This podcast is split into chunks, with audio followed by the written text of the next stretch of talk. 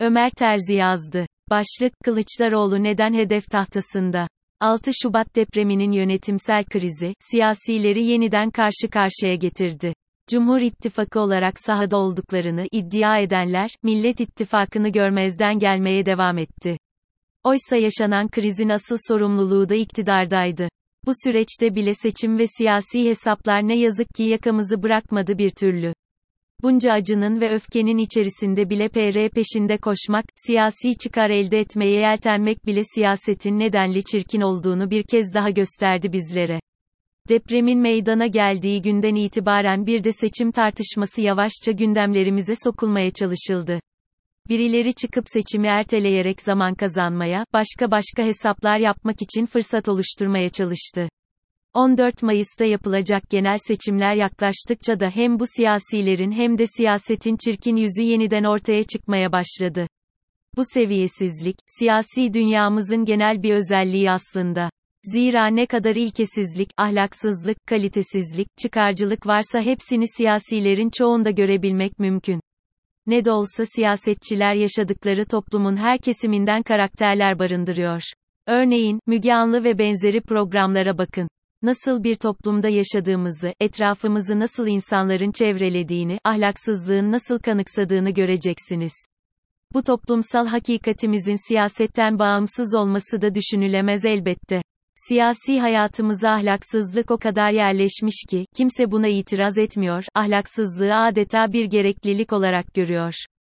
Bu yüzden sahtekarlık yapmanın uyanıklık, kısa yoldan zengin olmanın ise zekilik sayıldığı bir toplumda bu siyaset anlayışı da pek sorun olmuyor. Bu durum kodlarımızı o kadar işlemiş olacak ki dürüst, ahlaklı, doğru bir kişi karşımıza çıktığında şaşkına dönüyoruz, ayarlarımız bozuluyor, panik yapıyor, duygu durum bozukluğu yaşıyor, sersemliyor, kontrolümüzü kaybediyor, bilincimizi yitirme aşamasına geliyoruz. Yaklaşık bir yıldır kurulan altılı masa, işte bu ahlaksızlığın normalleştiği siyasi ortamda doğdu. Altılı Masa'nın ilkeli, ahlaklı, dürüst ve adil duruşundan taviz vermeyen en güçlü ismi Kılıçdaroğlu da bu ilkesizliğe kurban edilmeye çalışılıyor bir süredir. Siyaset hayatında uzun zamandır görmediğimiz dürüst, ilkeli, hırslarından uzak, merhamet duygusu yüksek, özür dilemeyi bilen, tek bir yolsuzluğa ve hırsızlığa karışmamış yaşayan tek siyasetçi denebilir Kılıçdaroğlu için. Kılıçdaroğlu'nun vefat eden kardeşinin yersiz ve anlamsız eleştirilerini hatırlayın. Kardeşine siyaset marifetiyle güzel bir hayat sunabilseydi belki de kardeşiyle harikulade geçinecekti. Ama o bunu yapmadı, kardeşinin kendisine yaptığı hakaretlerine karşı tek kelime etmedi ama ona ayrıcalık da tanımadı. Peki Kılıçdaroğlu'na karşı yürütülen bu linç kampanyaları neden? Neden yıpratılmak isteniyor? Bunun en önemli sebebi barışçıl, ahlaklı, adil oluşu ve Alevi kimliği.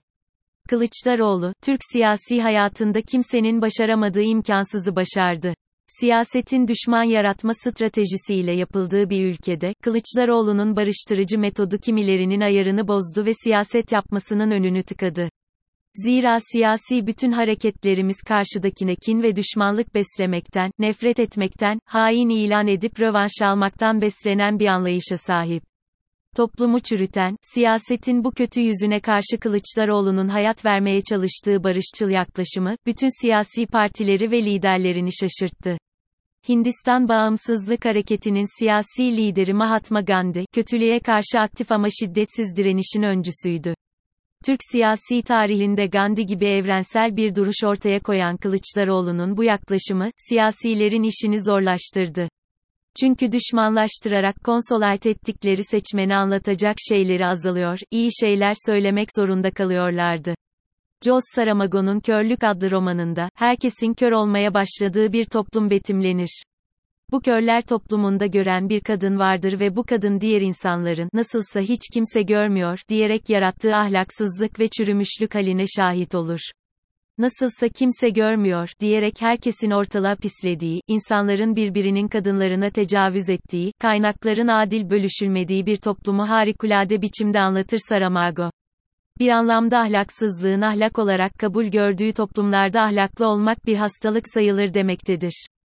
Nokta. Deprem gibi acı bir zamanda dahi, Kare Kılıçdaroğlu aday olmasın, kampanyasını yürütenleri bir de bu gözle değerlendirmenizi öneririm.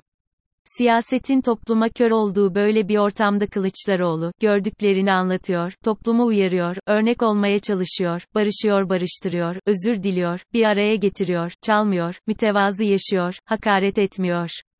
Toplumsal ahlakın geldiği seviye ortadayken soracağımız soru, Kemal Kılıçdaroğlu neden aday olmamalı, yerine, Kemal Kılıçdaroğlu neden aday olmalı, sorusu değil midir?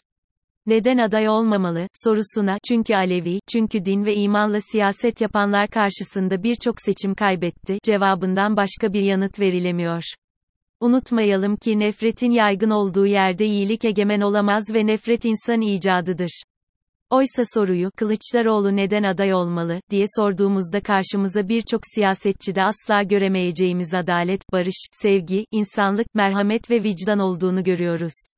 Yaşadığı sorunları kişiselleştirmeyen, insani yönü güçlü, CHP'yi ikna edebilen değiştiren, kendisini lider olarak dayatmayan, fedakarlık yaparak küçük muhalefet partilerini bir araya getiren ve demokrasi mücadelesini ortak eden, liyakate inanan, CHP'ye karşı önyargıları kırma konusunda başarılı, helalleşebilen, muhafazakarlar ve Kürt seçmenle oldukça sağlam ilişki kurabilen birini göreceksiniz. Kılıçdaroğlu'nun siyaset dünyamıza miras olarak bırakmayı arzuladığı bu ilkeli duruşun önemine, ilerleyen zamanlarda hep birlikte şahit olacağımıza inanıyorum.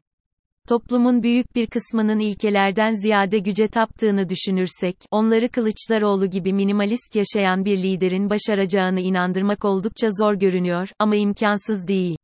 Son sözü 1984 romanının yazarı George Orwell'e bırakıyorum. Sahtekarlığın evrensel düzeyde egemen olduğu dönemlerde, gerçeği söylemek devrimci bir eylemdir.